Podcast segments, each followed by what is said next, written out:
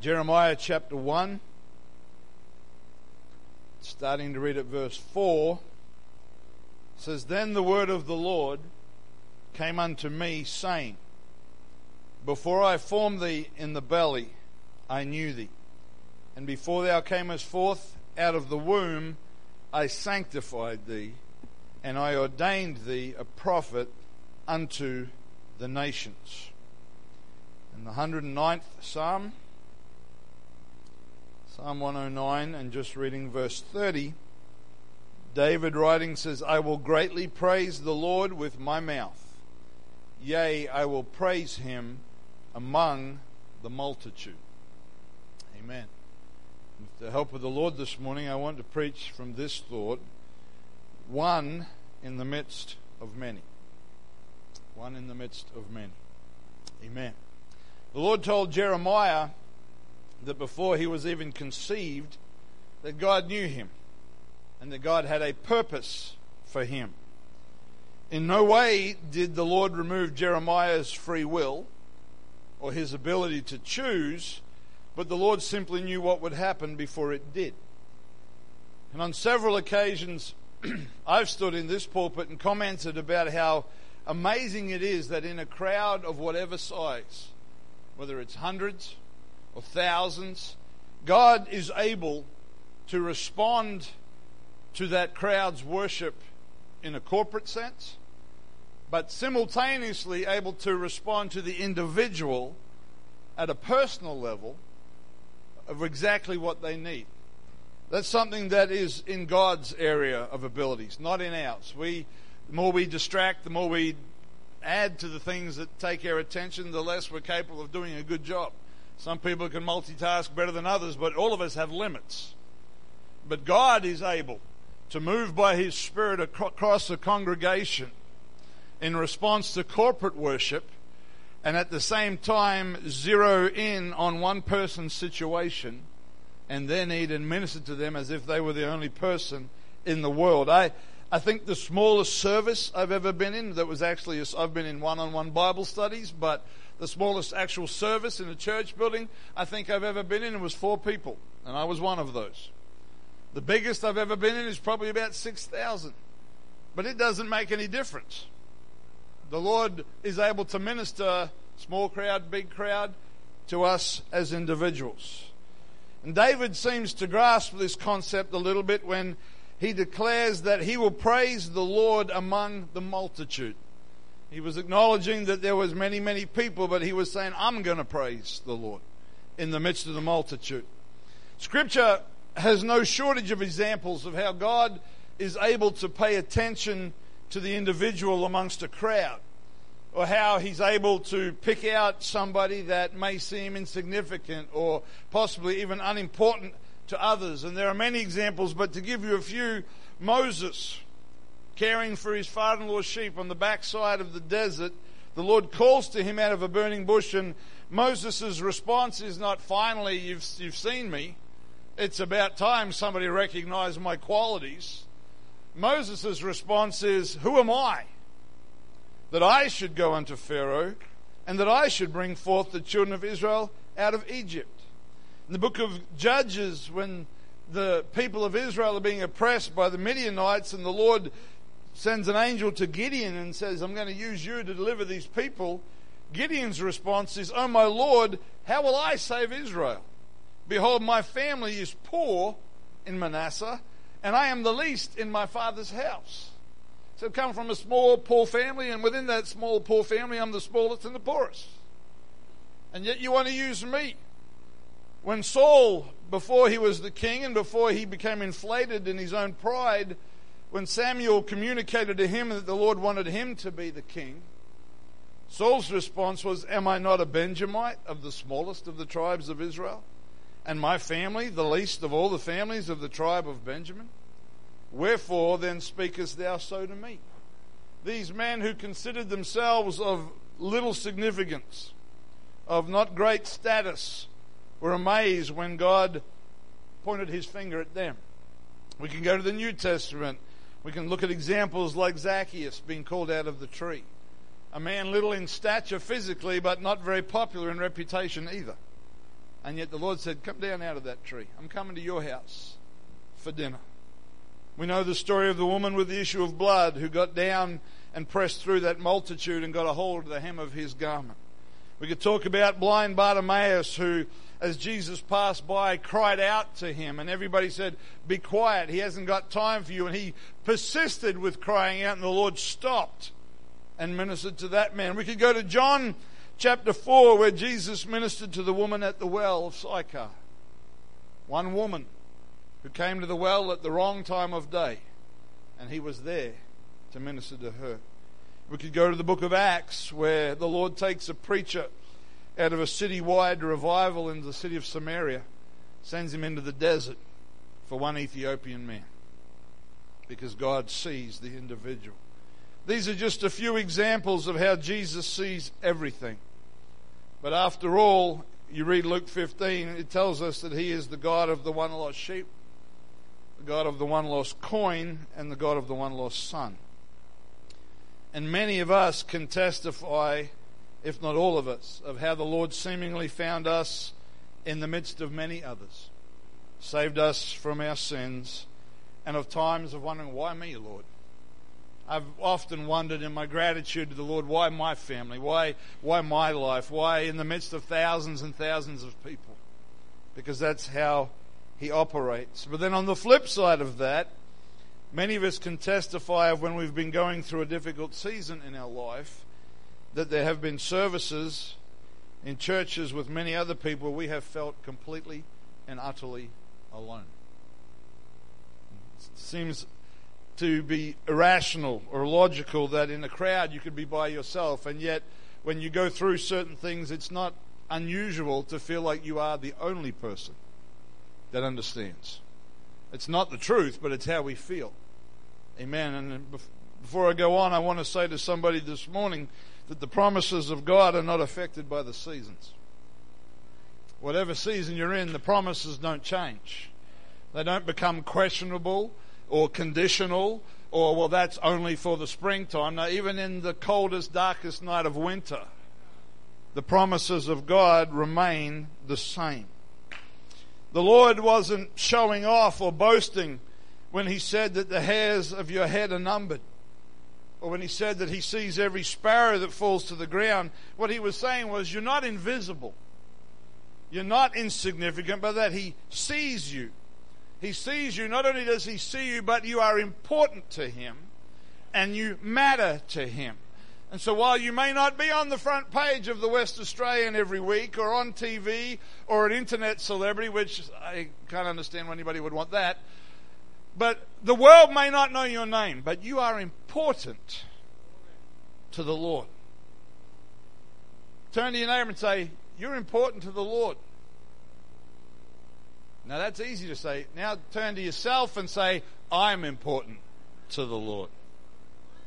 That we have a harder time believing. But you're all important to the Lord. Amen. However, there's always a but. It's important to realize that we are not invisible to God in a crowd. But the flip side of that is that that also means you cannot hide from God in a crowd. We, we would like to be invisible when it suits us. We would like, when things aren't maybe what they ought to be, we'd like just to blend. But just as He sees you when you desperately want to be seen by Him, He sees you when you would prefer He didn't notice. Amen. That just killed it, just went real flat right there. Bring the service back. Let's explore that idea a little further. Israel in the Old Testament were the chosen people of God. Now, we can consider why he chose them, but that's not the, the focus right now. But they were chosen as a people. Yes, we could trace their history back and we could say, well, God called Abraham, and Abraham miraculously had a son, and from that lineage came a nation. But they were chosen as a people, they were chosen as a nation, they were chosen as a multitude. And the covenant that was made with Israel was made with them collectively as a people. Amen. The promises that God made to them were made to them as the children of God. And so to be born an Israelite, particularly in Old Testament days, was a privilege. To have Abraham and Isaac and Jacob and, and Moses as your heritage was special. And you see that you know, when Jesus sat down and had that conversation with the woman at the well, he said, We know who we worship. You don't know who you worship. He said, Salvation's of the Jews. and it seems harsh, but you can get into that and understand that later on. But it was a privilege to be born into the nation of Israel. When you were born as one of the 12 tribes, you were born into the promises and the inheritance that God promised to his people. But at the same time, God did not see them as a faceless mass of humanity. It wasn't just some big blurry group of people that he didn't recognize at an individual level. Yes, his covenant was with them all. But as individuals, they were expected to keep the word of God. As individuals, they were to choose not to worship idols. As individuals, under the Mosaic law, they were to choose not to eat unclean animals. Amen. When you look at the, the story of Jericho, of how God miraculously delivered Jericho into the Israelites' hands, and then when they went on to fight the much, much smaller city of Ai, and how there was sin in the camp and there were, consequences. You can see how the actions of one person's choice affected the corporate. It affected the body. Amen. And that's why we preach against sin. Not only for the sake of each individual soul, but willful sin affects the body. Willful, unrepented of sin affects the body of Christ. Infection in one part of your physical body impacts the rest of your body. And so that's one of the reasons that we preach against sin is because we want everybody to be saved, but we also want God to move in an unhindered fashion in our midst. Amen. If you don't think that God takes that seriously, read the story of Ananias and Sapphira. The church was in the midst of an explosive revival as it was being born in the book of Acts, and people were coming in, and this man and his wife sinned. There's no argument. But the Lord killed them both. Was it because their sin was greater than any other sin that ever happened? No, I don't believe that's true. I believe, yes, they'd sinned and they were given an opportunity to repent, but it was also the impact it was going to have on the growth in the early church. Now, that's my opinion. You're welcome to disagree with that. I'm not going to die in a ditch about it. But individual sin can impact the body of Christ. And when enough individuals choose the wrong option, there's a tipping point that can be reached that causes suffering for the whole body. Let me give more examples. You go back the book when Moses was leading Israel and they sent 12 spies into the promised land. 12 came back having all seen the same thing. Two of them said, It's a land that flows with milk and honey. We are well able to take the land. Ten of them said, I've never seen such big, ugly giants in all my life, and were terrified. And the fear and the doubt spread faster than faith.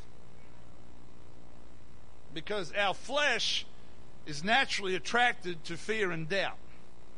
But when we walk in the Spirit, we're attracted to faith and to trusting the Lord. But as that fear and that doubt spread through the congregation of Israel, they reached a tipping point where the negativity consumed what the faith and they actually threatened to kill the ones that said God is able. It reached that point where it tipped over. Amen. And we've got to be careful what we bring to the body of Christ. Amen.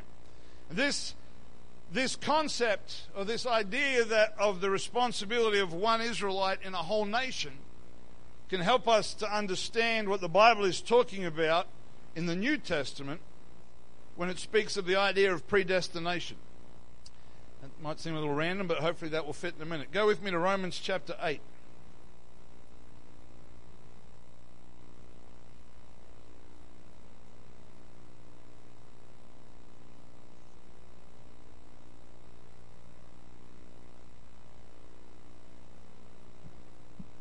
Talking about one in the midst of many.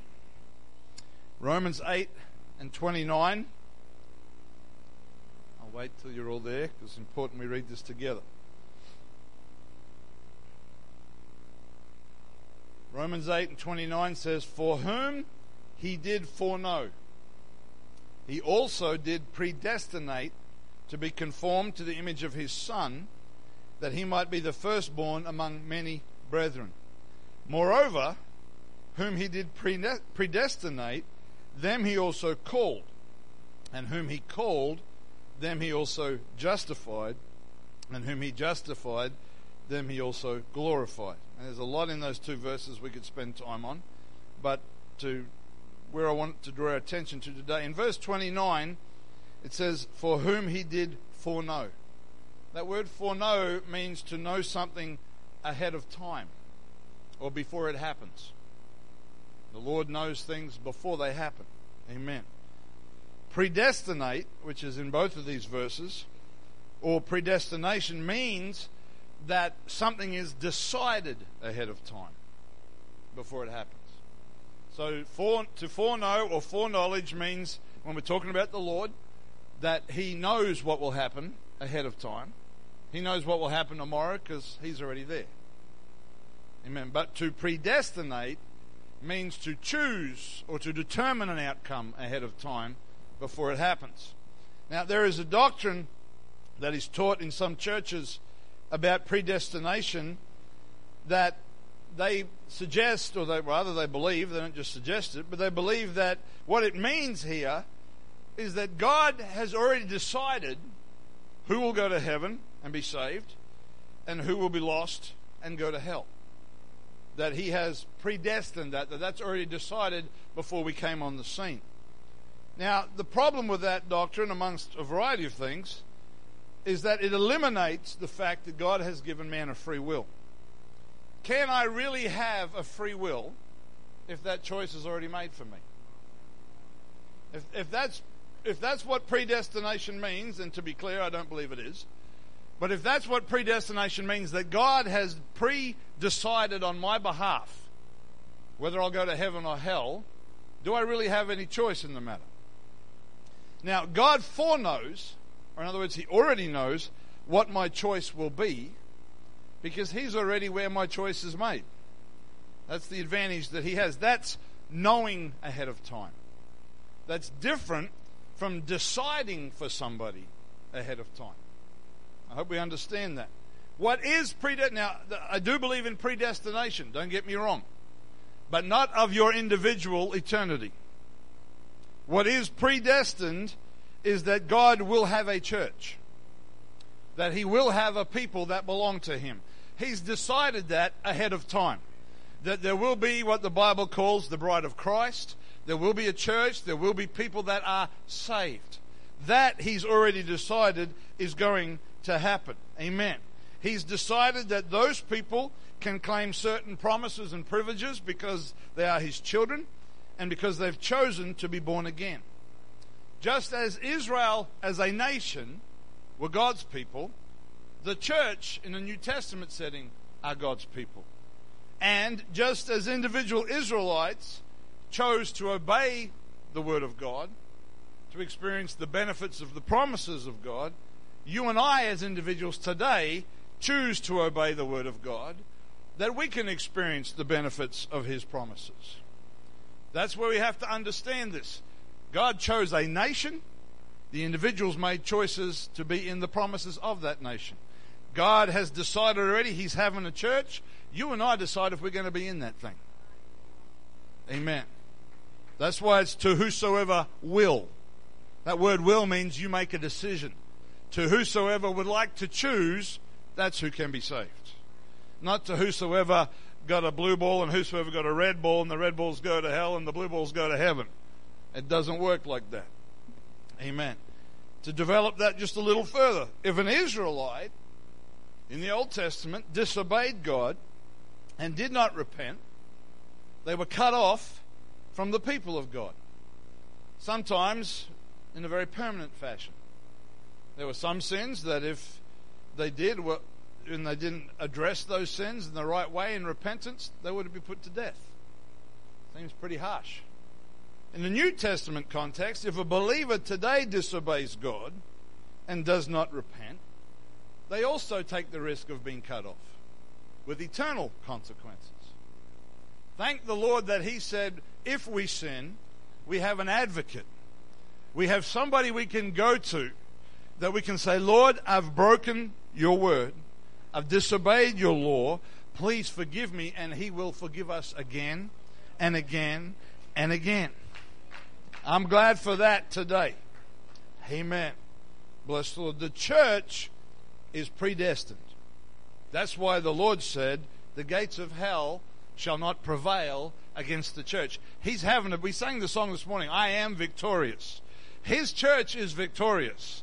The I am part is your choice. The I am part is up to us. The church is predestined. But you and I choose our individual destiny. When we, when we make that, we sing those words, I am victorious, that comes with the conditions that we've obeyed the word of God and that we're walking with the Lord. Amen. So, back to the nation of Israel. When you read the Old Testament, you'll see that Israel wavered. Well, they went up and down a lot between serving God and not serving God. Serving God, not serving God. It seemed like every time they had a change of king, it was kind of like everybody held their breath to see which way it was going to go. And unfortunately, I think it went the wrong way more often than it went the right way. In fact, in one place, the Lord said, He said, My people are doing the very things I destroyed the wicked for. That's pretty sobering. And they, they went up and down like this, and we, we can be very quick to uh, look through the lens of our own self righteousness and condemn Israel, but we look in the mirror of the Word of God, we may find ourselves having some of the same problems. Amen. So you'll see that the nation of Israel went up and down. It said, and this king was born, and he didn't walk with the Lord as, the, as his father did before him, and he did this and that, and then he died, and another king was born, and he chose to walk with God, and it was like you never knew which way it was going to go. And some of them did some things right, but a few things wrong. Some of them set new records for wickedness. Occasionally, there was a good king that came along and cleaned the house and said, Right, we're going to serve God again. And this was on and on for generations. And finally, to it might look like just a form of punishment, and there was certainly a punishment aspect to it, but God wanted to teach his people. He allowed them to go into captivity. And you can study that in the Old Testament. The nation, the land was split into two kingdoms, and both of them went into captivity.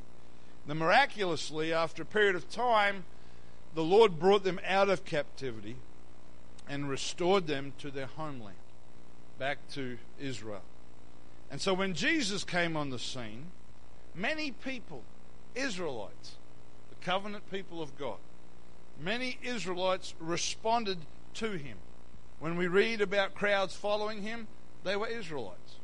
When we read about him on the Sermon on the Mount with thousands of people and feeding them all, they were Israelites. They were the covenant people of God from the Old Testament.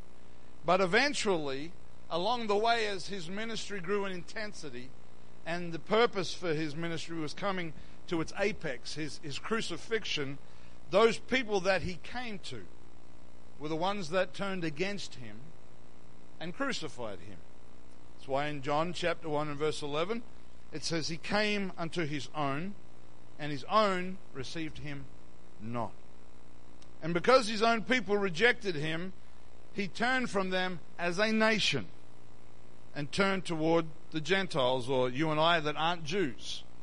Thank God that he did today. Amen. And even though the early church, when you read the book of Acts, even though the early church was born with Jews, the people in the upper room on the day of Pentecost were Israelites. The church in Jerusalem was where the first church was born, and thousands were responding to the message of the gospel. Even though that was the case, as a nation, their status with God had been corrupted. And I'm hitting some high notes here. We could spend a lot of time looking at this. But that covenant with God was broken in a national sense. And because of that, throughout history, you see Israel suffer much at the hands of other nations. Amen. So being born an Israelite today does not come with the same benefits that it did in the Old Testament because as a nation, the Lord is kind of turned his face from them. Now we know that Israel has its place in prophecy at the end, and that's for another time. But right now, if you were born an Israelite, it's not necessarily entering straight into a covenant with Abraham, Isaac, and Jacob, because that covenant has come to a close. That's why we have an Old Testament or an Old Covenant, and a New Testament or a New Covenant. Amen. And yet, having said that, if an individual person is born an Israelite today and responds to the gospel and is born again of water and spirit, baptized in Jesus' name and filled with the Holy Ghost, they can be a part of the church and be have access to the promises of God today that you and I do. So their national heritage as an individual is irrelevant. That's why we celebrate All Nations Sunday. But the national heritage as a nation is currently not the benefit that it used to be. Is everybody with me? Am I making making some sense so far? Just a little bit awkwardly quiet. I'm getting nervous. Amen. Sometimes I feel like I'm not very clear. So, regardless of what is going on around you, or how difficult it is, you can choose Jesus. You can choose the Lord. You can choose to be saved, and you can choose to walk with God, regardless of your nationality, regardless of your circumstance, regardless of your family. As individuals, we can choose to become a part of the church of the living God, which is predestined to be his bride in eternity. Amen. Amen. And by the same token, you can be lost in the middle of a church. You can be lost in the middle of a church and you can be saved surrounded by wickedness because you have the choice. You are one in the midst of many. Regardless of who that many is, you can choose to serve God. You can choose to obey the Lord. Amen. And sometimes you'll feel like you are the only one. But let me promise you this you are not the only one. The prophet Elijah reached that point where he felt like he was the only person left in the whole country. He said, Lord, it's just you and me. Everybody else has gone into sin. It's just you and me, Lord. And he felt so alone and so isolated, and it seems like the Lord let him have a little bit of a pity party for a little while. But then the Lord said, Actually, there are 7,000 that haven't bowed the knee to idols. There are 7,000 people that are still, they might not be too public because it would be dangerous, but there are 7,000 that are still faithful to the Lord. Amen. So let's let's try to bring this down to a present day context and see if we can get where we need to go this morning. One of the things that the scriptures prophesy about in the last days is that there will be apostasy, which is a word we don't use every day, but it really means a falling away or many people turning away from God. In Matthew chapter 24 and verse 10, it says, And then shall many be offended, and shall betray one another, and shall hate one another. And many false prophets shall rise and deceive many, and because iniquity shall abound, the love of many shall wax cold. There's a lot of warning in that for us about our love for God. Then in Second Thessalonians the scripture says, Let no man deceive you by any means, for the day shall not come except there be except there come a falling away first. Paul wrote to Timothy in 2 Timothy chapter 4, and I'm happy to give anybody these scriptures afterwards. And he said, For the time will come when they will not endure sound doctrine. They won't be interested in good teaching. But after their own lusts, in other words, the desires of their own pleasures, they shall heap to themselves. That's a really interesting expression. It doesn't say they'll just maybe occasionally have a little bit of a listen to false teachers. It says they will heap to themselves. Teachers having itching ears. Let me, let me, let me get on one of my soapboxes for just about 20 seconds here. I don't hate the internet. I use the internet. I don't hate YouTube. I use YouTube. But if you're spending a lot of time watching people preach on YouTube and you have no idea where they've come from, what they believe, what their background is, you're pickling your brain spiritually. because it can sound good. You know, the best lies include truth in them. And if you're on there reading this and reading that, you'll be too scared to go out the front door of your house in the morning. You need to know, the Bible says, know them that labor among you. Now, that has a couple of meanings. One of them is take care of them, but the other one is know who they are that are preaching to you. Know what they believe. Know the platform that they're coming from. You can go onto YouTube and there's some guy who's wearing a suit standing behind a pulpit, or if he's in a bit more of a hipster church, he's got on skinny jeans and a bit of growth and he's got a cappuccino in his hand. It doesn't matter. You need to know what you're listening to. Because you can confuse your own mind. That's what this is heaping to themselves teachers. How many people go online onto YouTube and look for a preacher that will make convict them of sin and make them want to repent? Most of the time, we want somebody who's going to make us feel blessed, and we're awesome. That's not how I read the Word of God. Anyway. All right, back on track. It's just a little commercial break there. Amen. And then the, the, Apostle Paul said they've got itching ears, and then he said they shall turn away their ears from the truth and shall be turned unto fables, fairy tales, make believe, fiction, false doctrine, false prophets. Amen. So that's that's one aspect of the things that Scripture prophesies about in the last days. Another aspect is that it says the Lord will pour out his Spirit in the last days. Acts chapter 2, verse 16, and this is that which was spoken by the prophet Joel. It shall come to pass in the last days, saith God, I will pour out of my Spirit upon all flesh and your sons and your daughters shall prophesy, and your young men shall see visions, and your old men shall dream dreams. And in the book of Matthew, it tells us that the gospel of the kingdom will be preached in all of the world. So, so how do we reconcile this? Is it one or the other? Or is it both? I believe it's both. I believe that when the Lord comes, there will be areas of great revival, and there will be areas of great apostasy.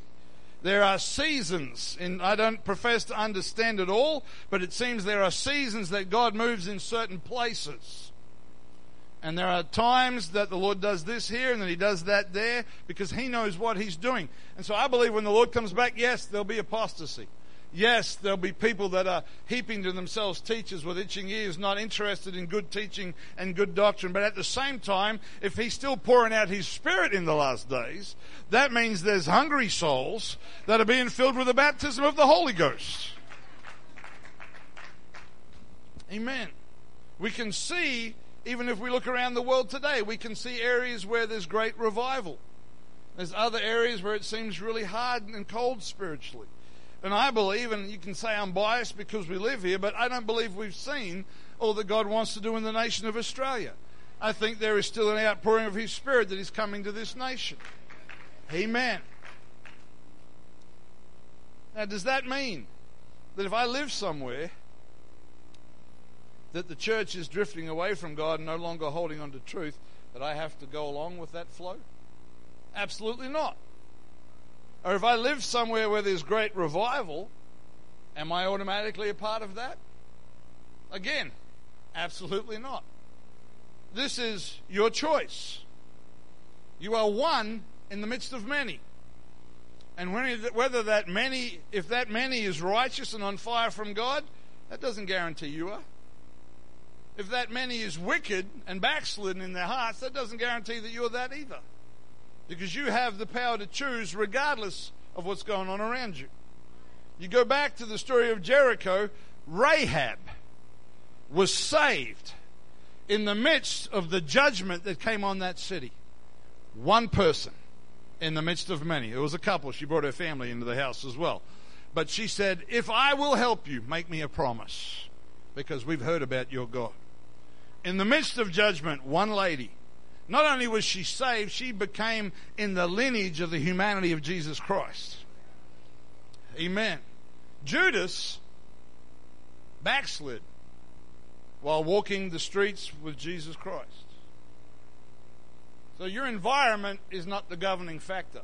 Now, I would suggest to you that if you have the power of choice, that you should put yourself in good spiritual environments. I'm not wanting you to leave here and say, Pastor said I can be saved anywhere I go and head to the pub. That's not what I'm saying. Do not misunderstand me. I'm not preaching something that says it doesn't matter where I am or what I'm doing, I can walk with God. No, no, no, no. That's foolishness. What I'm saying is your environment cannot take away your freedom to choose to serve God. Some of you may live in homes where your families oppose Christianity. Some of you may have been born again of water and spirit and you've got Orthodox family members and you're worried about what they say. God can keep you. Some of you may have generations of apostolics in your family line. He can keep you as well, but you need to make your own choices. Amen. I'm glad for a godly heritage. I'm glad I can go back to my grandmother on my mother's side and see a lady that was baptized in Jesus' name and filled with the Holy Ghost, but she can't save me. Neither can my mum or any other relative I've got that's walking with the Lord. I have to make that choice. I'm glad to be in the many that are serving the Lord, but I still have to choose that for myself. We need to have a made up mind. I'll say that again. We need to have a made up mind. Who will we be? Who will you be when you sing that song, I am victorious? Is it a decision or just a song? Is it a statement of I'm going to trust Him? I'm going to stand on His word? I'm going to put my faith in His promises? Or is it just a good song that we sing along with when the music's playing? God is looking for people that will trust Him whatever happens. You know, I read those prophecies and it talks about there'll be apostasy in some places and revival in others. That can go on in the midst of a local congregation. It's like two travelators at the airport. You better make sure you're on the one that's moving toward the Lord and not the one that's drifting out the back door. You know, as churches, we talk about trying to close the back door, doing what we can to help people to stay saved and become a part of the church, and we need to continue to do that, and we need to do it better. But you can't stop somebody's freedom of choice. And you can't blame somebody for your freedom of choice. If I go to hell, it's because I made decisions. You may not get up in the morning and say, I'm choosing to go to hell today. But you may make decisions that put you on that pathway. One in the midst of many. The Lord's not looking for superstars. He's looking for people that will trust Him. You read the book of Revelation, chapter 3, and I'm coming to a close, Cass, if I could have you on the piano, please. The Lord said to the church at Philadelphia, He said, I know thy works. I've set before you an open door that no man can shut. You know why He'd set that there? Because they had a little strength. But what did they do? They kept His word and they didn't deny His name. If all you've got is a little strength and you're willing to trust in His name. Nobody can shut the door. All you need is a little strength. Now, He gives that anyway. He gives us the strength. A little strength and a refusal to deny the name of Jesus and obey the Word of God. And nobody can shut the door on you. Doesn't matter what opposition you face, doesn't matter how hard you're doing it, and I'm not making light of anybody's struggles. But if you've got those things, nobody can shut the door on you. Hallelujah. God deals with us as His body, but as individuals in the midst of that body. You see, there's a couple of multitudes that are listed at the end of the book. Revelation chapter 20, verse 11, it says, And I saw a great white throne and him that sat on it, from whose face the earth and the heavens fled away. And there was no place found for them. And I saw the dead, small and great, stand before God, and the books were opened, and another book was opened, which is the book of life. And the dead were judged out of those things which were written in the books according to their works.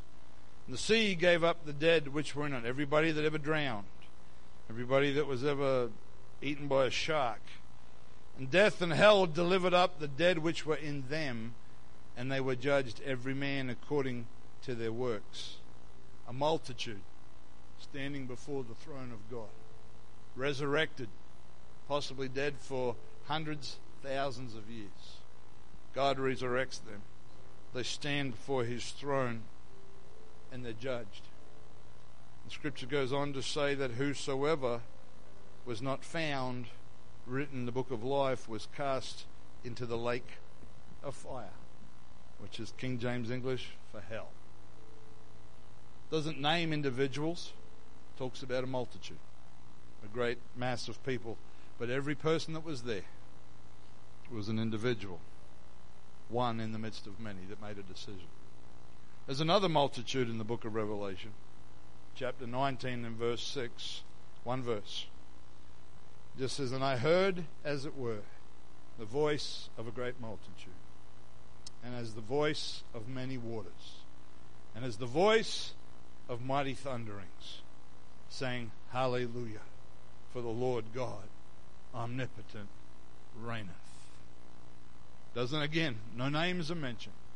It's a voice like thunder, like many waters. It's a multitude. And every one of them is there because somebody said, I'm going to be there on that day. I'm going to be in that crowd when they sing that song. Stand with me if you would this morning. We sang that chorus earlier that says, You are worthy. And the presence of God swept through this place as we worshiped Him. What it will be like on that day to be in that multitude saying, Hallelujah. Hallelujah. For the Lord God omnipotent or all powerful reigns. And there will be a multitude of millions of people. And the God that we're worshiping will look across that crowd and accept their worship, but at the same time, He'll see you and you and me as one in the midst of many. Hallelujah. Would you lift your hands this morning and just worship Him? Hallelujah, Jesus. Hallelujah, Jesus. I bring an invitation to somebody this morning. If you've never obeyed the gospel, if you've never repented of your sins, been baptized in Jesus' name and filled with the Holy Ghost, you have an opportunity as one today to say, Lord, I want to be in that multitude. I want to step out by faith and begin to respond to the Word of God. To those of you that have already done that and been in this thing for a while, I have a challenge for you. Don't let anything get in the way.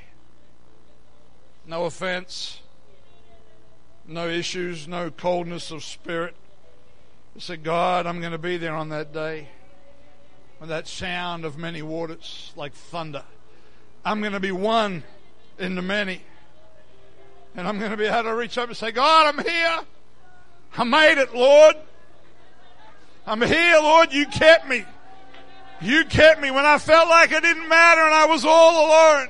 You kept me, Lord. I'm here, Lord. I'm just one in the midst of many.